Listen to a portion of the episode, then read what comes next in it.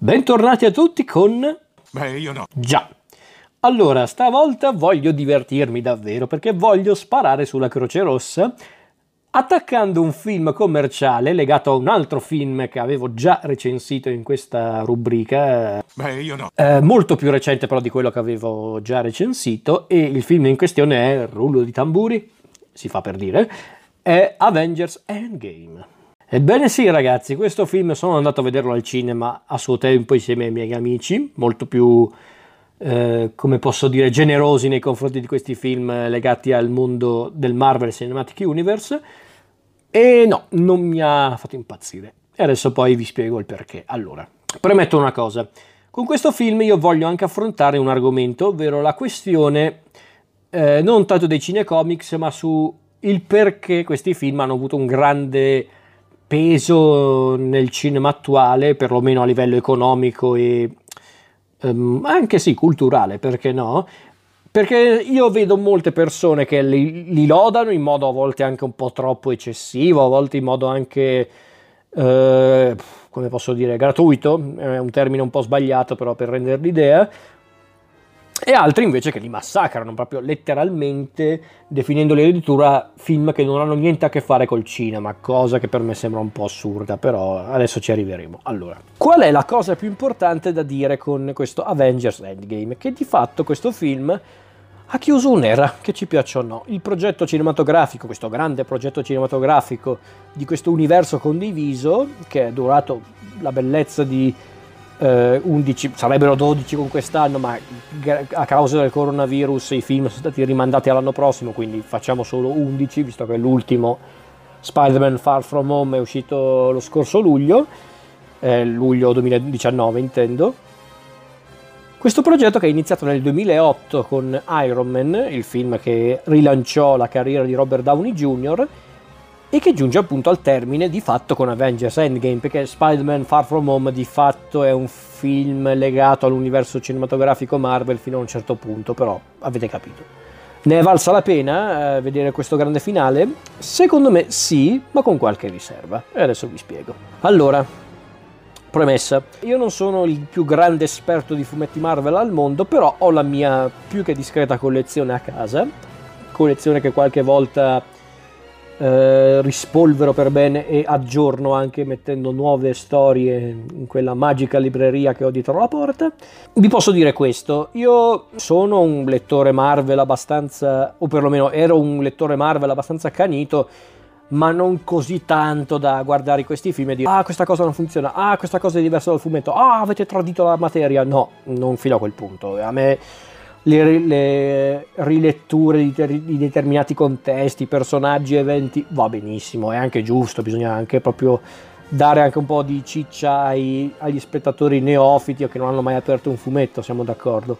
Tutto questo per dire che però io non sono un fan sfegattato del Marvel Cinematic Universe, ci sono tanti film di questo universo che mi sono piaciuti, Basti pensare a Captain America The Winter Soldier, che quello secondo me è un gran film anche al di fuori del contesto del Marvel Cinematic Universe, davvero quello proprio... Mm, ho notato che molti lo hanno apprezzato senza aver visto gli altri film senza sapere cos'è effettivamente il Marvel Cinematic Universe e sono d'accordo perché effettivamente è un film che funziona benissimo anche da solo, come del resto anche i film dei Guardiani della Galassia oppure quelli di Ant-Man.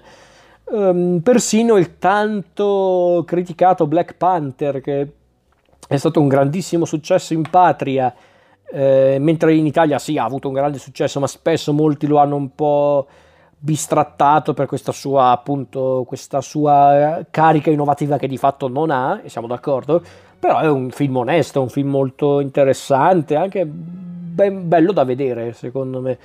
I film sugli Avengers, onestamente, sono quelli che mi hanno sempre colpito meno, ehm, perché li trovo spesso troppo stupidi, troppo sbilanciati anche per quello che vogliono raccontare, per come lo vogliono raccontare, soprattutto secondo me nei film degli Avengers c'era una cosa che era fondamentale quando parli dei Vendicatori, ovvero la coralità. Io nel primo Avengers non l'ho vista questa coralità, perché praticamente lì la megastar era sempre Robert Downey Jr., Iron Man. In Age of Ultron, il secondo film degli Avengers, forse già c'era un tentativo di rendere il film più corale, ma anche lì rendere più corale il film non significa inventare storie di sana pianta come la relazione tra la vedova nera e Hulk, sbucata così all'improvviso e tra l'altro è una storia che non ha seguito poi. Introduci questi nuovi personaggi come Scarlet oppure Visione e non li sfrutti, anzi Visione è probabilmente il personaggio più scemo poi partorito dalla Marvel, visto che poi viene da questa specie di messia cibernetico che sembra in Age of Ultron, diventa un, un coglione, diventa proprio uno che si fa ammazzolare da tutti. Però Infinity War mi era piaciuto perché? Perché era un film molto indirizzato agli spettatori del Marvel Cinematic Universe, siamo d'accordo perché di fatto è un film di cui non capisci una mazza se non hai visto tutti gli altri film, ovvio. Però era un film che aveva tanta azione, tanto ritmo, eh, a modo suo anche dei momenti emozionanti e poi aveva un cattivo che controfiocchi come Thanos, un personaggio davvero affascinante, un personaggio molto eh, diabolico ma in un modo suo e che mm, aveva dato una marcia in più al film secondo me, nonostante il film non sia il capolavoro di cui tanti hanno parlato all'epoca, però onestamente come blockbuster, come film di intrattenimento io me lo sono guardato più che volentieri al cinema, pur con tutti i suoi difetti, molti difetti a livello narrativo, però vabbè ragazzi dopo un po' ci ho fatto anche il callo e ci sono film del Marvel Cinematic Universe anche peggiori di Infinity War su quell'aspetto, quindi lasciamo perdere.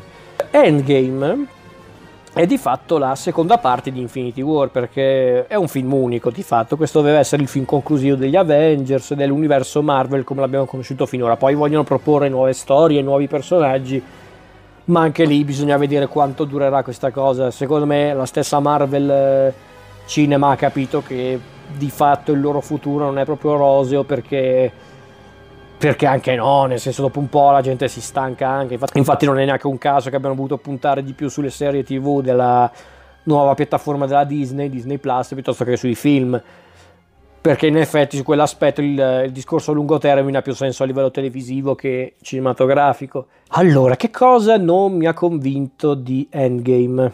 Infinity War mi è piaciuto molto di più perché l'ho trovato molto più dinamico, molto più emozionante e ripeto, c'è il personaggio di Thanos che dà una marcia in più al film.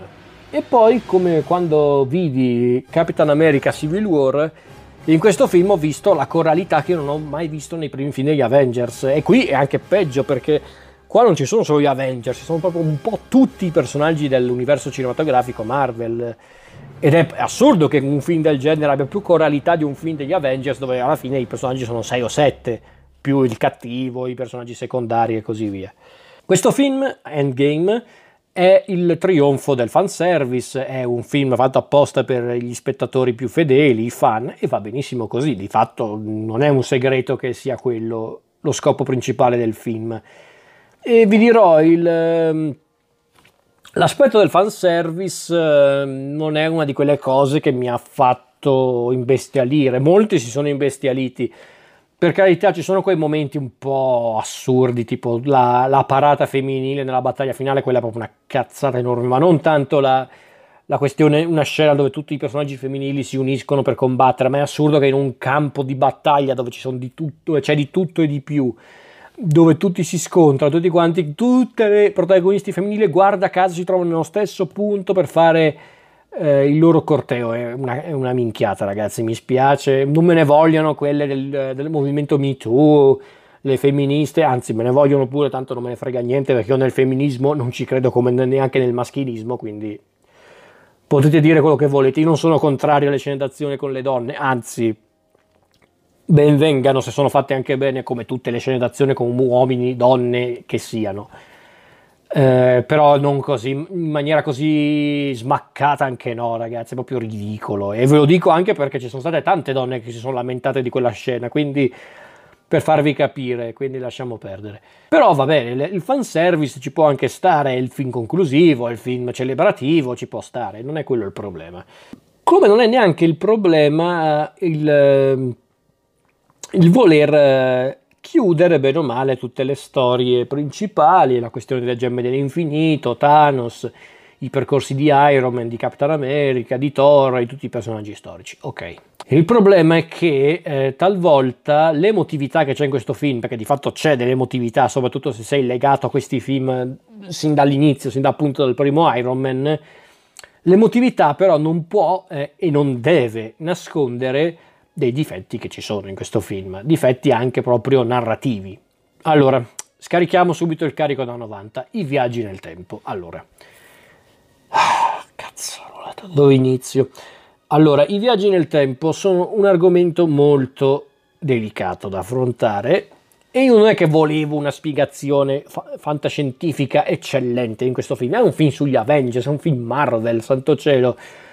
Il problema è che questi simpaticoni si sono pure complicati la vita perché praticamente se ne sono usciti non tanto con la questione dei viaggi nel tempo stile ritorno al futuro, anche se poi ne riparliamo, anzi ci ironizzano pure dicendo eh, che appunto non funziona così, che non è una questione di ritorno al futuro. E, onestamente lo ammetto, quando Ant-Man eh, se ne esce con oh no, ritorno al futuro ci ha mentito, quindi personalmente lì ho riso perché effettivamente è una cosa molto sensata perché effettivamente Ritorno al futuro io amo la follia quel film, è uno dei miei film preferiti, tutta la trilogia di Ritorno al futuro, però effettivamente la questione dei viaggi nel tempo è molto assurda.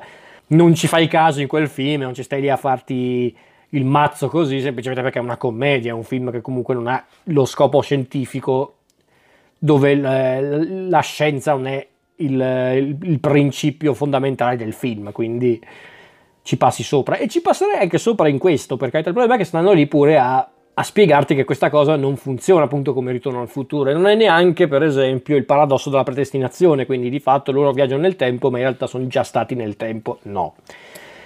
Qui se ne sono usciti con una sorta di via di mezzo ovvero le, le cosiddette realtà parallele i multiversi. Quindi tu in pratica vai nel, mm, torni nel passato prendi una determinata cosa e poi tu non è che cambi però il tuo presente e di conseguenza il tuo futuro, ma bensì crei una, una linea alternativa, che è una paraculata impressionante e vi dirò di più, potevo anche accettarla perché effettivamente era una paraculata incredibile, però almeno ti toglieva eh, tanti, eh, tanti problemi legati alla continuità, alla questione appunto del delle modifiche eventuali al passato, siamo d'accordo. Il problema è che poi questi, questi, cretini si contraddicono fra di loro, perché a un certo punto dicono però dobbiamo riportare indietro le gemme dell'infinito loro, nelle linee temporali corrette, perché altrimenti creeremo dei, ehm, delle alterazioni. E anche qua, ma scusate, ma c'è tutta la staminata delle realtà parallele, ma che te frega delle alterazioni? Capitan America decide di tornare indietro nel tempo per riportare tutte le gemme dell'infinito, il, il, il, il martello di Thor per non creare alterazioni. Ok, ma scusate, perché le gemme dell'infinito e il martello di Thor sì e eh, Thanos e tutto il suo esercito, tutti questi cattivi? No, sono stati dissolti, non sono tornati indietro nel tempo è una mancanza enorme, soprattutto poi nel finale, pur per creare il finale strappalacrime ed emotivo, hanno fatto un'altra cosa, hanno mostrato il Capitano America anziano che teoricamente non dovrebbe esserci lì, perché se lui poi si è fermato in una linea parallela con Peggy, eh, teoricamente ha creato anche lì un'alterazione. È assurda sta cosa, si, si, si contraddicono fra di loro e poi molti sono stati lì anche a giustificare queste cose. No, ragazzi, non c'è niente da, da giustificare. È, è, una minchiata e punto. È, mm, si sono complicati la vita da soli, quando bastava semplicemente dire abbiamo creato una, una, una linea temporale alternativa eh, in più. Fine, basta, non tutta la menata di riportare indietro le cose, sistemare le cose, perché sennò ha ragione Scott Lang con la questione di ritorno al futuro, però vabbè. E ci sono poi altre cose che non funzionano nel film, ci sono incongruenze tra un film e l'altro, ma quello è un difetto che ci sono in tanti film dell'universo cinematografico Marvel da un po' di tempo e che però a un certo punto viene anche da dire anche un po' meno ragazzi, perché Thanos nel primo in Infinity War con il guanto dell'infinito, le gemme è super forte, incredibile, però Thor con la nuova arma, la, la Stonebreaker riesce addirittura a ferirlo, a fargli del male Mentre in questo film, dove incontrano il Thanos del passato, quindi senza gemme, senza guanto, soltanto il Thanos naturale, Iron Man, Capitan America, Thor che ha addirittura due martelli, compresa la Stonebreaker, non gli fanno niente? Davvero? Non ha senso, ragazzi, mi spiace, ma non ha senso. Spiegatemela in qualche modo questa cosa, perché sennò è assurdo, non ha, sen- non ha proprio continuità. E, e, lo dico perché io la questione della coerenza narrativa la, è una cosa che io voglio in tutti i film impegnati o meno come questo. Quindi no, mi spiace. Incongruenze del genere non le accetto, come anche tutta la questione del guanto. Cioè, in Infinity War ci hanno fatto un mazzo così, dicendo che eh, Thanos è andato dai nani, si è fatto fabbricare il guanto, e ok, ci poteva stare per tutta la questione del gemme infinito, però poi in, in Endgame creano un guanto da laboratorio per mettere le gemme. Ok, ma scusate, che differenza c'è? C'è la differenza che un conto è Thanos è andato dai nani, che tu dici i nani, cazzarola, che cosa avranno mai fatto? Loro invece fanno un guanto di Iron Man con eh, le gemme. Perché? Non credo sia la stessa cosa, onestamente, però vabbè, lasciamo perdere. Poi però ci sono altri eh, dettagli che personalmente non mi hanno convinto, al di là della questione delle incongruenze, delle, mm, dei viaggi nel tempo, ovvero, innanzitutto questo film conferma che tu puoi crearmi anche scene incredibilmente emotive, ma se tu non mi rendi partecipe della vita o comunque del carattere di un determinato personaggio, anche chi se ne frega. Ed è la questione della vedova nera. La vedova nera si sacrifica per aiutare i suoi amici e per salvare Clint, per la, per la gemma dell'anima, va bene. Scena emozionante, non dico di no, ma, ma, anche chi se ne frega. Perché? Perché la vedova nera non è stata esplorata come personaggio, non sappiamo niente di questa donna, non è neanche un personaggio così intrigante come tutti dicono. Diciamocela tutta, questo personaggio è diventato famoso perché è Scarlett Johansson, perché Scarlett Johansson ha un fascino incredibile.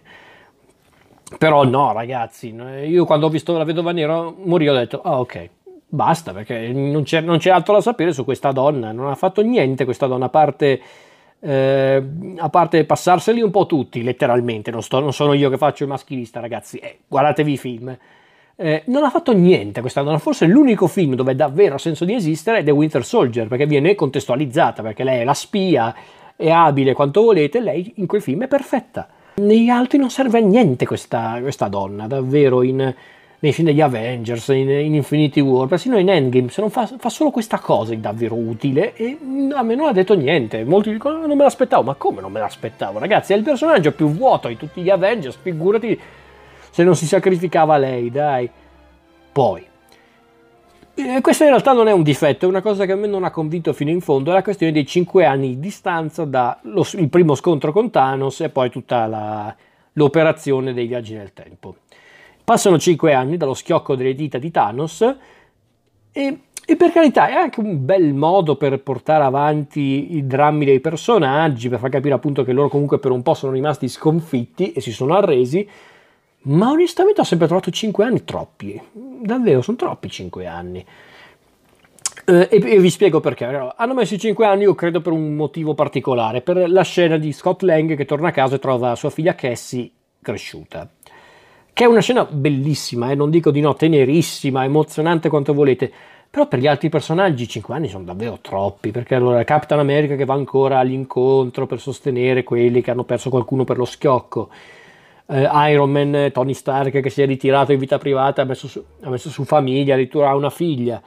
Ehm, e va bene, ci può ancora stare, però per esempio Clint Barton, Occhio di Falco, che ha visto la sua famiglia sparire a causa dello schiocco ed è diventato praticamente un vigilante che ammazza tutti i criminali possibili, mi sembra un po' eccessivo eh, che dopo cinque anni riescano a ritrovarlo e a convincerlo. Cioè, dopo cinque anni che questo qua va a far fuori mezza criminalità del mondo, mi sembra quantomeno un po' difficile che torni tutto come prima. Nel senso, dai, non lo so, non mi ha convinto fino in fondo.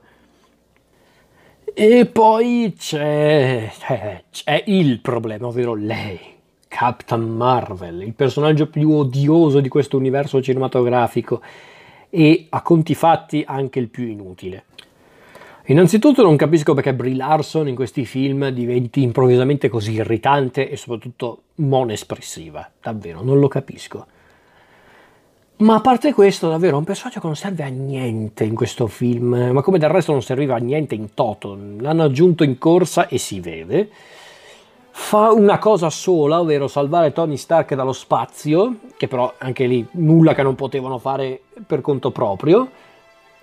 Serve giusto per intrappolare il Thanos già indebolito senza gemme anche lì nient'altro. Poi il motivo per cui non, non, c'è stata in tutti i film precedenti non si è mai capito, perché davvero, giustamente molti hanno detto, questa qua quando hanno invaso New York, quando Malekith è andato a Londra, eh, quando...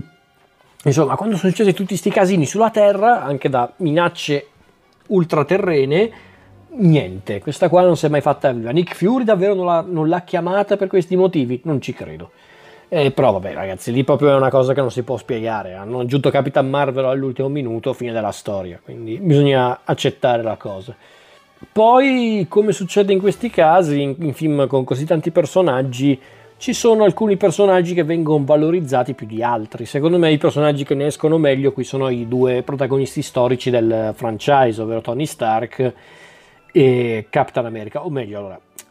Tony Stark soprattutto nel finale. Captain America è, è, sempre stato forse il personaggio più coerente tra quelli che abbiamo visto nell'universo cinematografico, quello che non ha mai avuto sbavature particolari. Tony Stark dopo un po' diventava anche irritante, non tanto per le battute, per il suo modo di fare un po' gigione, ma anche proprio per le sue motivazioni, per come si atteggiava con gli altri. Anche qua arrivano tutti sulla Terra per discutere su Thanos, su quello che ha fatto, e ancora è lì a fare il, il piagnone dicendo io avevo previsto, avevamo fare qualcosa, ma stai zitto, che se vogliamo dirla tutta, parte dei problemi che hanno vissuto tutti questi personaggi, anche dovuti a te, a, a, per colpa tua. Quindi taci per favore, ma vabbè. Però appunto gli altri, Thor eh, e Hulk personalmente non mi è piaciuta la deriva comica che hanno preso nel corso degli anni. Hulk non mi è mai piaciuto in questo universo cinematografico perché Hulk è un personaggio molto più complesso di quello che abbiamo visto, però vabbè, volevano gestirlo in quel modo e vabbè, anche lì me ne farò una ragione. Però Thor che era iniziato come un personaggio molto fiero, molto... Eh, come posso dire, molto tosto a modo suo. Poi a un certo punto da Thor Ragnarok l'hanno reso un po' più minchione, un po' più spiritoso, un po' più anche tonto e da lì hanno voluto tenere questa caratterizzazione. A me onestamente non piace, proprio no. Anche, anche la gag che c'è in questo film, Thor grasso, fa ridere uno o due minuti. Cioè, per dire, quando c'è Thor grasso che si mette lì a minacciare di morte il giocatore di Fortnite, mi fa anche ridere, per carità. Fa ridere vedere lui che tutto melodrammatico fa... No, master. Fa ridere, per carità, ma, ma poi dopo continuano con questa gag di lui che è sempre ubriaco, che è grasso. Basta, basta. Eh, però per esempio ce ne sono altri, come per esempio già citato Scott Lang, Occhio di Falco, Nebula, Rocket. Loro tutto sommato mi sono piaciuti, li ho, li ho trovati molto ben gestiti. Il personaggio che mi ha creato un po' più di dubbi è proprio Thanos, perché allora Thanos viene ancora utilizzato come cattivo principale in questa storia, nel, nel finale, nello scontro finale. Non è il Thanos che abbiamo incontrato nel, nel film Infinity War. È il Thanos del passato, quindi un Thanos molto più cattivo, molto più feroce e anche, diciamocelo, un po' più sanguinario e folle. Però eh, sapete una cosa, da una parte non avrei messo Thanos, eh, lo so, eh, sembra assurdo, però eh, molti dicono, eh, ma come avrebbero fatto la battaglia finale? Non lo so, è proprio questo il punto, però io non avrei rimesso Thanos o perlomeno non in questo modo. Io proprio avrei. Io non avrei ucciso il Thanos eh, del presente perché, perché, va bene, fa scena, sicuramente fa deff- ed effetto vedere il, il, grande cattivo di questo universo ucciso in pochi minuti di, di film, eh, dall'inizio del film. Però non lo so, sta cosa del Thanos del passato, che anche il, poi il modo con cui lui scopre della questione dei viaggi nel tempo, di come arriva poi nel presente, o meglio nella realtà degli Avengers, è un casino, non si capisce niente dei viaggi nel tempo in questo film, è una roba tiratissima per i capelli, neanche tiratissima, assurda, non ha proprio senso, eh, però non lo so, io avrei tenuto il Thanos del presente, avrei trovato un modo per renderlo ancora il, il cattivo finale con tutta la battaglia e così via. Però vabbè, è andata così e bisogna dire una cosa, questo film magari a livello narrativo e tecnico non è uno dei migliori del, dell'universo cinematografico Marvel, anche solo rispetto a Infinity War, però va detta una cosa, a livello emotivo fa effetto, assolutamente. Tutto quello che riguarda i viaggi nel tempo, coloro che rivivono gli eventi di Avengers in modo diverso, eh, ma per dire anche War Machine e Nebula che guardano Star-Lord ballare come un cretino nei titoli di testa dei Guardiani della Galassia dicendo quello che tutti hanno pensato, ovvero è un idiota. Oppure mm, tutta la grande battaglia finale con tutti gli eroi che si scontrano contro i cattivi, eh, con tanto di vendicatori uniti. Eh, che era quello che tutti si aspettavano da anni, bello, per carità, bellissimo, non dico di no eh, anch'io, che ripeto, non sono un fan sfegatato di questo universo cinematografico, lì mi sono detto, caspita, che forza, wow. Eh, bello per carità, e anche il, tutta la parte finale di Iron Man che si sacrifica per eh, sconfiggere una volta per tutte Thanos, sì, ci sta, assolutamente. Lo stesso finale riservato un po' a tutti i personaggi non è male, lo trovo molto coerente con quello che hanno fatto. Però, ripeto, ci sono tutte quelle cose che mm, non mi hanno convinto fino in fondo, quindi mm, non lo sconsiglierei come film di intrattenimento, però con tutte le riserve che si possono dare a questi film dell'universo Marvel cinematografico. Perché personalmente allora un film che dipende da tanti film, da troppi film, e non da seguiti o da prequel o da spin-off, ma proprio da tanti film separati teoricamente fra loro, non lo vedo come un valore, anzi è un, è un vero difetto se vogliamo dirla tutta, però vabbè. Il Marvel Cinematic Universe è stato un esperimento un po' particolare, quindi ci può anche stare. E e vi dirò, sicuramente a molti non piacciono questi film, io posso anche capire perché a qualcuno non piacciono. Però, ragazzi, una cosa del genere al cinema si vede raramente, effettivamente. Non tanto per l'operazione in sé, ma per come sono riusciti a creare un vero e proprio fandom tra i spettatori, anche non, appunto, non lettori dei fumetti, anzi, ce ne sono tanti che non sono lettori dei fumetti tra i fan di questo universo cinematografico ed è una bella cosa secondo me tutto sommato. Poi che magari non siano film dai nobili intenti, visto che sono di fatto film commerciali, film anche interessati al guadagno, beh, lì non posso dire nulla, però vi dico anche questo, ci sono tanti altri film blockbuster di Hollywood che vogliono fare la stessa cosa e lo fanno in modo molto più pigro, in modo molto più, eh, come posso dire, anche affrettato. Questi qua invece hanno fatto 11 anni di preparazione, film magari non tutti eccezionali, film anche, alcuni anche abbastanza discutibili nel loro insieme, ma alcuni anche molto gradevoli, molto divertenti, alcuni direi anche memorabili, perché per esempio appunto i film dei Guardiani della Galassia di James Gunn, ma anche appunto The Winter Soldier, il secondo film di Capitan America, i film di Ant-Man oppure Doctor Strange, e lo stesso Black Panther sono film che sono piaciuti anche a persone che non, non hanno voluto seguire questo universo cinematografico, che non hanno voluto... Ehm, quindi su questo aspetto è stato sorprendente, posso anche lodarne l'intento, quindi personalmente questi film mi sono anche piaciuti, tutto sommato. Avengers Endgame forse è quello uno di quelli che mi ha convinto meno, però ne riconosco comunque il valore emotivo a modo suo anche un valore generazionale, perché non si può non considerare questo aspetto. Se consideriamo che nel 2008, quando io ero ancora al liceo, era arrivato Iron Man, mentre adesso che liceo e scuola di cinema sono passate già da un pezzo e ho visto la fine di questo universo, non si può negare che siano stati, eh, siano stati film comunque a modo suo memorabili e comunque è stato un percorso molto interessante. Poi, come in tutti questi casi, eh, a volte c'è stata una sovranalisi o anche una sopravvalutazione di questi film, non dico di no, però secondo me si può trovare la via di mezzo, nel senso non sono capolavori, non sono film davvero fondamentali, ma non esistono i film fondamentali di fatto, però comunque non sono film che essenziali per, per andare avanti con la propria vita, però se vuoi cercare film di intrattenimento tutto sommato molto interessanti, poi ovviamente ti deve anche piacere lo stile,